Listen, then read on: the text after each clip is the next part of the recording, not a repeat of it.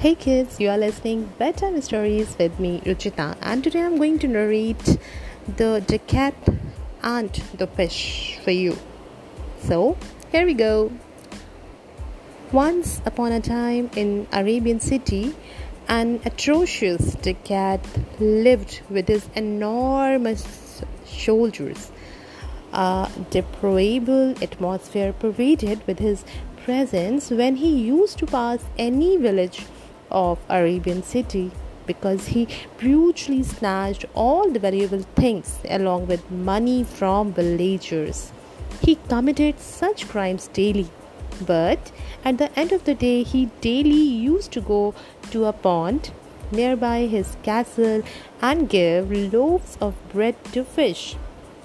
One day, he got an injury which led to his death. Now his soul was being taken to hell for his merciless acts. Suddenly, an angel of God said, No matter he made villagers' life terrible, but on the other hand, he has fed the fish.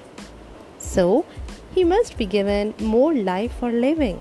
After that, he left his devastating acts forever. So, my dear kids, what we learned from this story is sin can be pulverized by humanity and nobility. So, be noble to everyone. Till then, good night.